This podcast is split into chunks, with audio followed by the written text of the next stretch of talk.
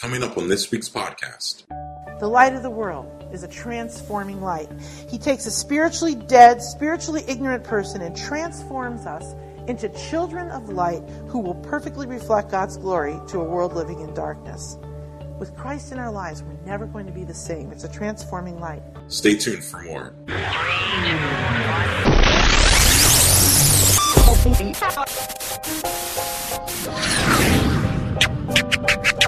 And welcome to another New Hope Chapel podcast. Located in Arnold, Maryland, New Hope Chapel is a vibrant church committed to biblically based teaching, often focusing on discovering the Jewish roots of the faith. You can find out more about our church at newhopechapel.org. Now, here's Julie Coleman with today's message.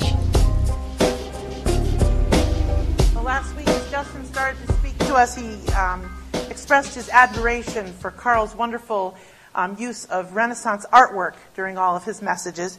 And um, I was thinking about it as I was sitting there that, you know, that was a really clever thing that Carl did, and I thought that uh, I should do something equally clever. And then, of course, Justin is really known for all of his wonderful use of technology. So, what am I going to do? And so I expressed that last week when I was making the announcements, and Kay Wilbanks made a suggestion. She said, Why don't you sing your sermon? Because you have a nice singing voice. And I would have actually considered that idea, except for the conversation that I had had just that morning with little Naomi Hibbard, who is two, two, and quite a character. She makes me laugh every Sunday. um, she, I was sitting in the cafe drinking a cup of coffee, and she came over. And part of her Sunday school class, they had made Christmas cards, and she was passing them out to people. And so she p- gave me a Christmas card which had a bell on it. And I said, Oh, Naomi, thank you, a bell. I started singing, Jingle bells, jingle bells. And she said, Don't sing. I told Justin, it was a bit of a rude awakening. So I'm going to take her words as from the Lord. I'm not going to sing to you this morning. Uh, I guess my claim to fame is going to be that I actually have um, message notes on the back of your bulletin that you can use. That'll be my, uh, my big thing. Well, since the no- beginning of November, we have been looking at all the great I ams in, in the book of John. Um, and actually, the great, I, I, was very surprised to see that I thought the I ams were contained in the book of John, and that's all there were. But um, actually, when Jesus is um, in the boat and um, with his disciples, I think it's in either Matthew or Mark. But anyway, he, he, uh, he's sleeping, and there's a storm that comes up, and the disciples say to him, you know, wake up, wake up, we're about to, you know, be killed. How can you sleep through this storm? And he said, How can you be afraid? I am. So he actually says it in the other Gospels. Um, and it is a claim to deity just by using those words, I am. Um, and each of the I ams in the book of John actually gives us a different perspective into the character, the person of Jesus Christ. And we learn different things about Jesus from the different things that he claims to be. This week, we're actually going to be learning about the light of the world, a transforming light as it is.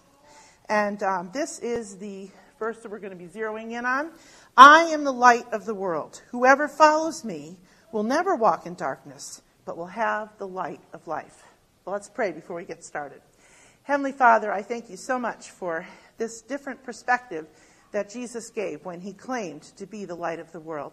Help us, Lord, with your Holy Spirit to understand what he was meant, what he's trying to tell um, when he made that statement. Help us to understand and see Him with fresh new eyes, um, this light that came into the world to save us from our sin. In Jesus' name we pray. Amen. So Jesus claimed to be light of the world. What did that mean? He promised anyone who chose to follow him would be changed forever. They would no longer walk in darkness and they would now walk in the light. So, what was he really saying about himself? Well, to really understand, first we have to look at the setting in which Jesus made this um, claim. Uh, the first thing is that when the day that he made that claim, it was during the Feast of the Tabernacles. And those of you who are regular tenders know that uh, we set up a Sukkot booth during the Feast of the Tabernacles, tab- tabernacles and it happens in the fall. And um, it's a, actually a celebration of the harvest and marks the end of the harvest. And it also commemorated the 40 years that the Israelites wandered around the deserts without a home. They were in tents. And so they set up these booths to commemorate that experience that their ancestors had. Um, and so during the festival, people make these booths, and they make them all over uh, New York City. If you drive through any of the Jewish sections, you can see them out on the um, fire escapes and, and, um, and they're everywhere, on the streets everywhere. And the same thing happened in Jesus' day. He didn't have fire escapes, of course, but certainly there were booths everywhere, and it was a time where people set up. Well, one of the other things um, that they would do was they would light on the very first night. They called it the um, the illumination of the temple, and it happened in the court of women. Here's some pictures of Sukkot that you can see. It's kind of hard to see, but those are booths right there. And this is a picture of a booth that you might see, or you might have seen set up at that time. Well, here's a kind of a map of the temple, and you can see um, where these arrows are placed. This is the sacred part of the temple. This is Herod's temple that would have been uh, what they think it looked like during Jesus' time. And you can see that very first court is the treasury or the women's court. And in that court, in the center of that court, they had these great big lamps. I mean, really tall candelabras, four of them. And they would light them and so the whole place would just light up. As a matter of fact, it was written somewhere that displays of light went throughout Jerusalem, and every courtyard was lit up with their brilliance. And I don't know how exaggerated that is, but it was certainly pretty bright at the temple when they were lighting these candles. And so they had this big light. And at that time, it, the, John tells us that they were sitting in that court. And the candles are being lit, and you can just picture Jesus pointing and saying, I'm the light of the world. So you kind of get that perspective. Um, so, what would that have meant to first century Jews? Because we really need to know that to really understand what he was claiming. Well, first of all, that word light would immediately have been associated with God. Light meant God. And, and I can give you a couple of scriptures for that. Um, the first is in Psalm 27 The Lord is my light and salvation. Whom shall I fear? And these are, I, I could have given you a million. I'm not going to, but um, they're all over the Bible. And the second one, arise, shine, for your light has come. Your light has come. The glory of the Lord rises upon you. The sun will no more be your light by day, nor will the brightness of the moon shine on you, for the Lord will be your everlasting light, and your God will be your glory. The rabbis even claimed that the, the word Messiah meant light. So for Jesus to say, I am the light of the world, he was essentially explaining to them that he was God. That's the first thing that they would have known. Second thing that they would have known was that as a nation, Israel was meant to be always a light to the other nations.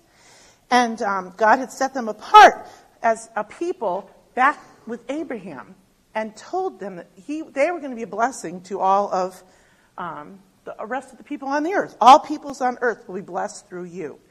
Um, and Isaiah 42 6 says, I, the Lord, have called you in righteousness. I will take hold of your hand. I will keep you and make you to be a covenant for the people and a light to the Gentiles, to open eyes that are blind, free captives from prison, and to release the dungeon from those who sit in darkness. Israel was to be a light to the other nations, and as they worship God faithfully and live by his law, the other nations would see and want what they had. That was the deal. but they failed. They failed because, and Paul tells, it became a thing of works rather than a thing of faith. And so they had failed to be the light of the world. So Jesus was claiming to be the light that Israel had failed to be. He was the true Israel, and so that's what he was claiming to do.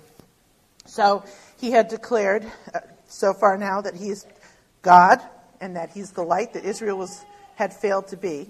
And third, they would have related his words to what they were celebrating that night this whole idea of wandering in the desert, the sojourn through the desert, and God's faithfulness in the journey. And it would have brought to mind the light given to their ancestors in the desert, that cloud of Shekinah glory. This is a reenactment, not a real picture. But it kind of gives you an idea of what it might have looked like back then.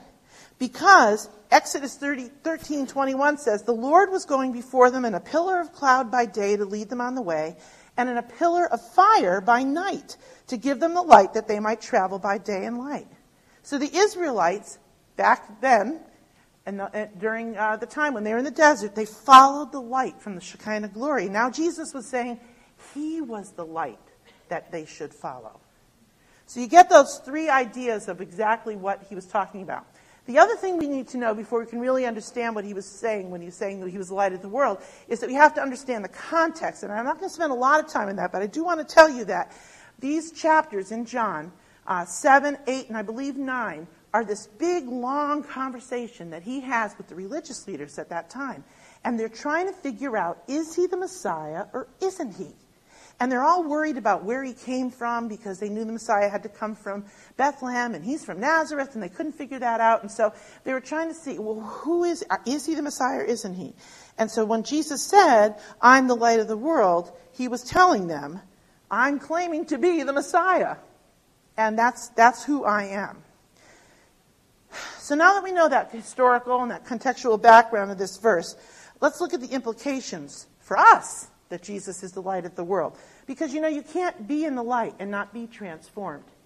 Um, my sister used to love to bake in the sun. Actually, I did too. I shouldn't just tell her, tell her it was me too. I mean, you know, back in the days where we didn't know about SPF and we didn't know about, you know, skin cancer and things like that.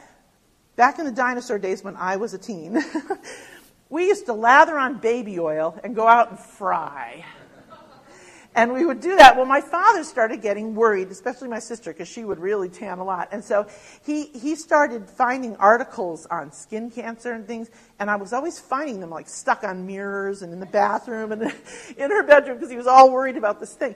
And it, the truth is, the sun does alter us. It alters our skin. I mean, people that spend a lot of time out in the sun, they're weathered. They're, you know, I have a friend who's a farmer's wife, and I saw her at my father-in-law's funeral last month, and she's my age. She looks about 20 years older because she's out in the sun all day long. So it does have this chemical thing that happens. You can't be in the light and not have a change happen. Well, the same thing is true of the light of the world. You cannot be in the presence of the light of the world and not have some kind of a transforming, altering thing happen in your life. So how do we know? Like, what, what, what are these transforming things that go on? Um, Jesus said, He who follows me will never walk in darkness, but have the light of life. So now on the back of your bulletin, if you're interested in filling in the blanks, there's a little outline for the three things that Jesus does to transform us by being light. The first is this the light of the world transforms us from death to life. From death to life. John used the words light and life interchangeably. He said, In him was life, and that light was the life of man. Oh, I'm sorry, that life was the light of man. I got it backwards. But he used them interchangeably light and life. Jesus used it in the same way. He who follows me will never walk in darkness, but will have the light of life. So God, Jesus gives us light. Now, the Bible refers to people who are spiritually dead as they're walking in darkness. Isaiah the prophet said um, this. He said, The people walking in darkness have seen a great light. On those living in the shadow of death, a light has dawned. Of course, that great light was Jesus that he's talking about. And the people he came to uh, rescue, he, they needed saving. We all needed saving from the darkness of the shadow of death that we were in. You see, before Christ entered our lives, we were spiritually dead.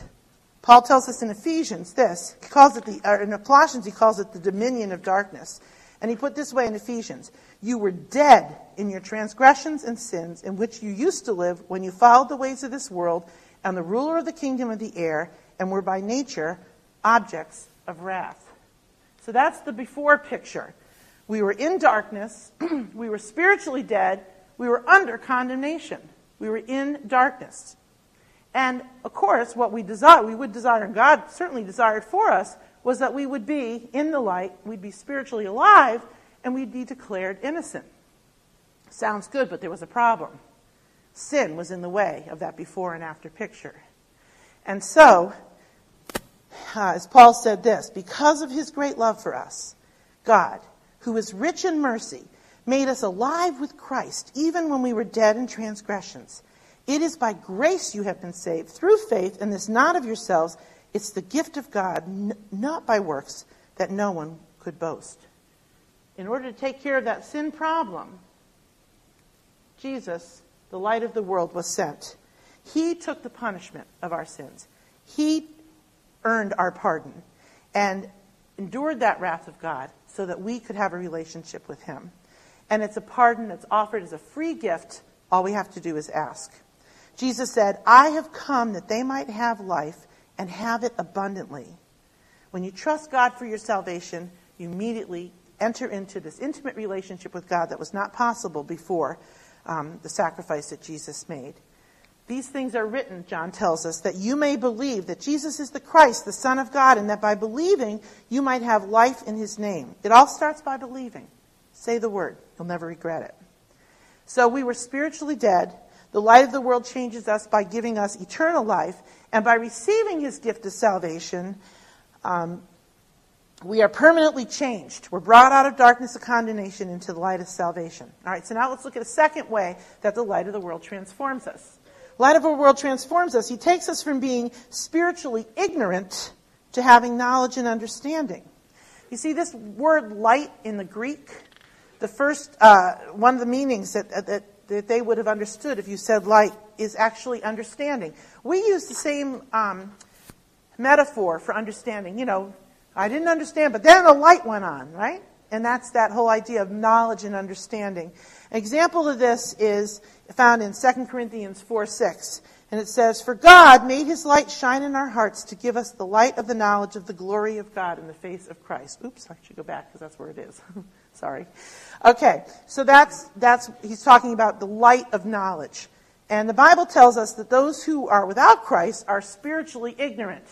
You must no longer live as the unbelieving do in the futility of their thinking. They're darkened in their understanding, separated from the life of God because of the ignorance that is in them due to the hardening of their hearts. So the gospel, the good news of the gospel is veiled to those who are perishing. They can't understand because the God of this age has blinded them, uh, the minds of the unbelievers, so they can't see the light of the gospel, the glory of Christ. And Paul says this Their minds were made dull, for this day the veil remains only in Christ as it's taken away. So when we believe in the light of the world, suddenly we are privy to this whole realm of knowledge that we didn't have before. And it, it, it, it go, takes us from not being able to understand, from being spiritually ignorant, to being spiritual people who know the truth, the light of the world. But this kind of change isn't as immediate as that first change. First change from darkness or from death to life, that's immediate. It happens right at the point of our salvation.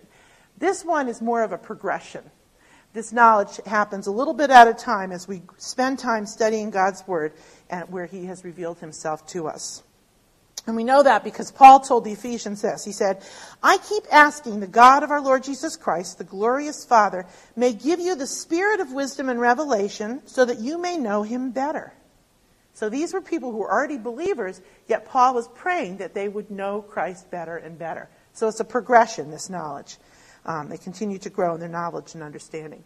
Know, when I was a teacher, one of the big trips that we would make every year was to the Antietam battlefield. We rented those big fancy buses with air conditioning and um, television screens, my personal favorite part. But we, we'd go to Antietam battlefield, and the group would split, and half of the fifth graders would go to the battlefield first, and the other half would go to the Crystal Grottoes Caverns. Anybody ever been there? It's a little tiny caverns, uh, not very big, but very interesting kind of these gruff old guys that run the place insulted me every year. I, I don't know why we kept going back. But anyway, he, and then the groups would switch and the one would go to the battlefield and the other ones would come to the cave. So we had this whole plan worked out. Well, the first year we did it, I'd never been there before.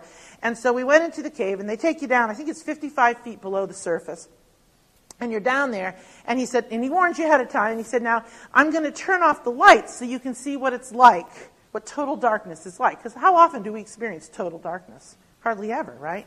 And so we're down 55 feet below, and he turns off the light. Well, you can't see a hand in front of your face. I'm going like this, and I can't see anything. Caught me off guard the first year. Second year, I made sure I stationed myself with one hand on each bad boy's shoulder. Make sure when those lights went out, I had a hold of them. that's total darkness.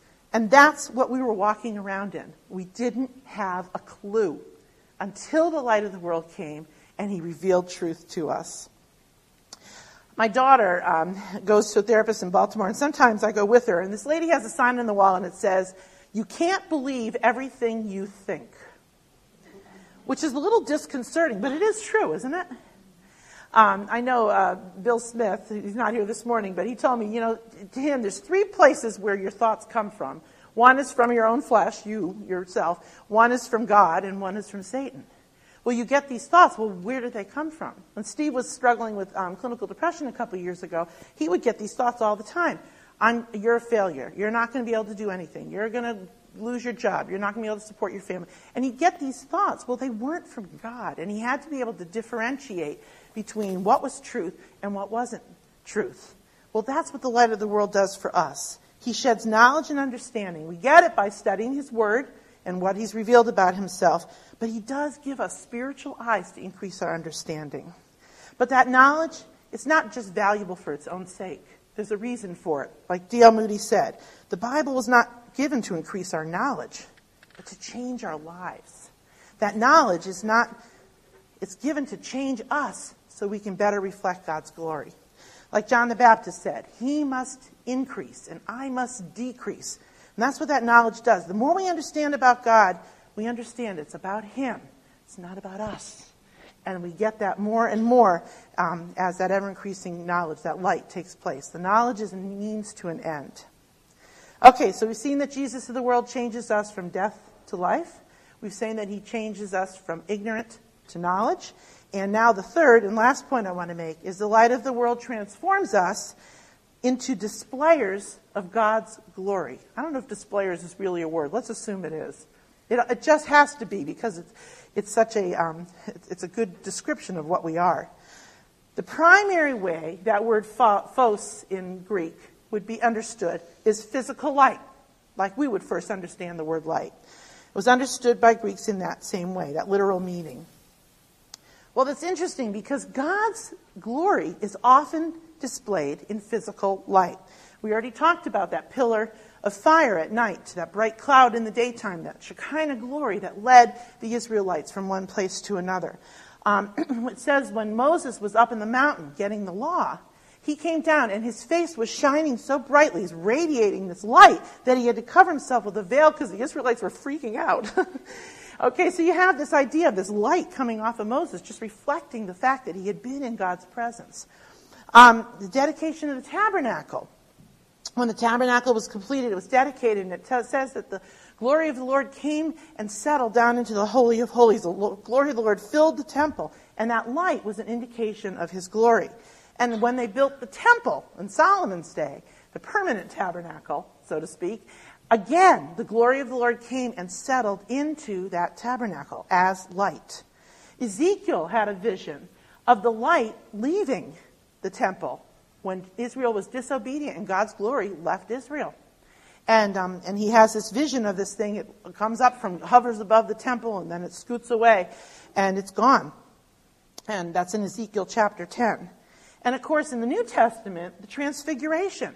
When Jesus is up on the hill and he reveals God's glory, he does it with light. The Bible says that his clothes were like lightning, and the disciples could hardly look. And it really scared them good when they watched this whole thing take place that bright light. And of course, God's glory was displayed at light at Christmas, at the birth of Jesus. First of all, of course, the shepherds getting that announcement. It says, The glory of the Lord filled the skies. And the shepherds were very afraid um, because of that light that they had seen. Um, and also, of course, the star that led the wise men into Bethlehem. Again, light, glory of God displayed as light. So God's glory and light are very intimately connected. And according to Hebrews, Jesus showed us God's glory by this The Son is the radiance of God's glory and the exact representation of his being, sustaining all things by his powerful word. Jesus is the light of the world because he displayed God's glory to us. And that's why he's the light of the world. Well, I wonder if in the Garden of Eden, that wasn't something that happened also.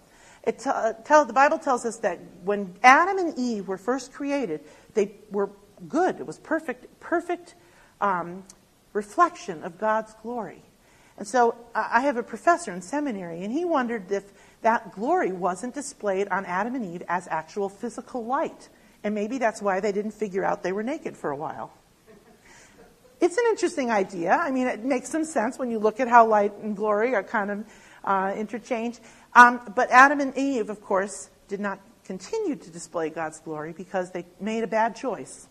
They chose to disobey God in the Garden of Eden. And I can imagine as they took that first bite of that fruit, the light went out. And all of a sudden they looked at each other and said, Hey, you're naked. and so now we no longer had that ability to display, display the glory of God. The light would, would no longer shine from us because sin was now a problem. Um, and so, but Jesus rescued us from that condemnation of sin. He redeemed us from that. And so now he gave us a new nature, tells us in 2 Corinthians. Well, what is that new nature? Oh, that's one of those things that everybody throws around and we're all supposed to know what that means. What is a new nature? You ever wondered about that? I'm one of those people, I'm like, well, what does that mean? so I looked it up and, and studied it for a long time, and this is what I've come up with. I think nature is like potential. Back when we were, before we were believers, we did not have the potential to be able to please God. We couldn't do it. No matter how hard we worked, our righteous acts were like filthy rags to God. But now, we, because we are in Christ, we have a new potential, and now we can please God because we're pleasing God through what Christ has done for us. So we have this new nature. And with that new nature, comes the ability to reflect God's glory. It says, We who with unveiled faces all reflect the Lord's glory are being transformed into his likeness with ever increasing glory, which comes from the Lord. So we're called to reflect God's glory through the work that the light of the world has done in us. Um, and one of the tools that God uses for that transformation, bringing us from glory to ever increasing glory, better and better, it's not good news for us, it's hardship. That's one of the tools he uses to transform us. That's not what we would choose. Comes in many forms. It could come in form of financial hardship, maybe uh, an irritating boss, or even worse. Somebody was telling me last night that they thought their boss was truly evil. um, family crises, things that happen in the family, uh, you know, all those hardship things. None of those things are things that we look forward to experiencing, of course. Nobody would pray for those things. But don't be disillusioned when they happen to you because God uses them as tools in our lives to transform us from glory to ever increasing glory. And so, because it's in the struggle that we reach out to Him and know Him on a deeper level. Isn't that true?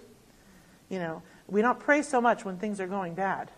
But when things are going really well, or, or excuse me, I'm backwards. We don't pray so much when things are going really well, but when they start to go badly, all of a sudden we're back on our knees. And he wants us on our knees. He wants us to pray. Ralph Emerson, Emerson Waldo hit on this when he said, People wish to be settled only as far as they are unsettled. Is there any hope for them? And he hit on a spiritual truth there, didn't he?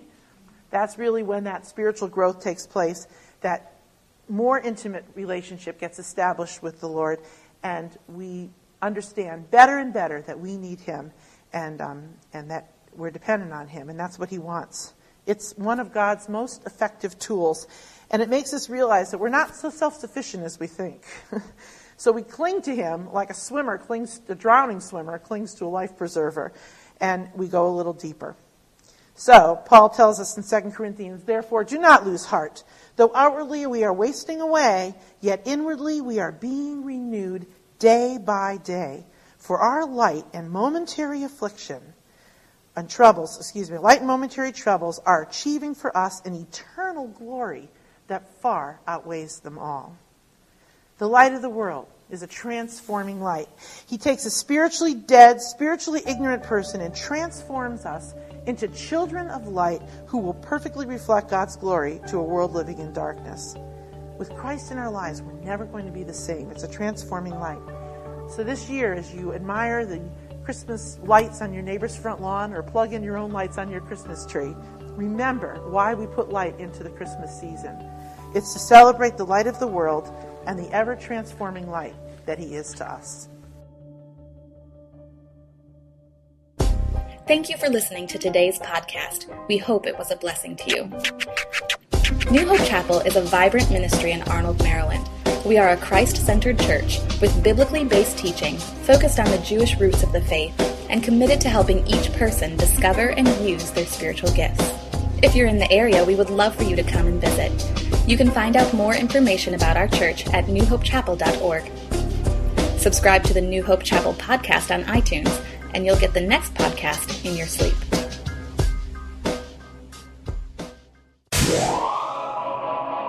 Chapel.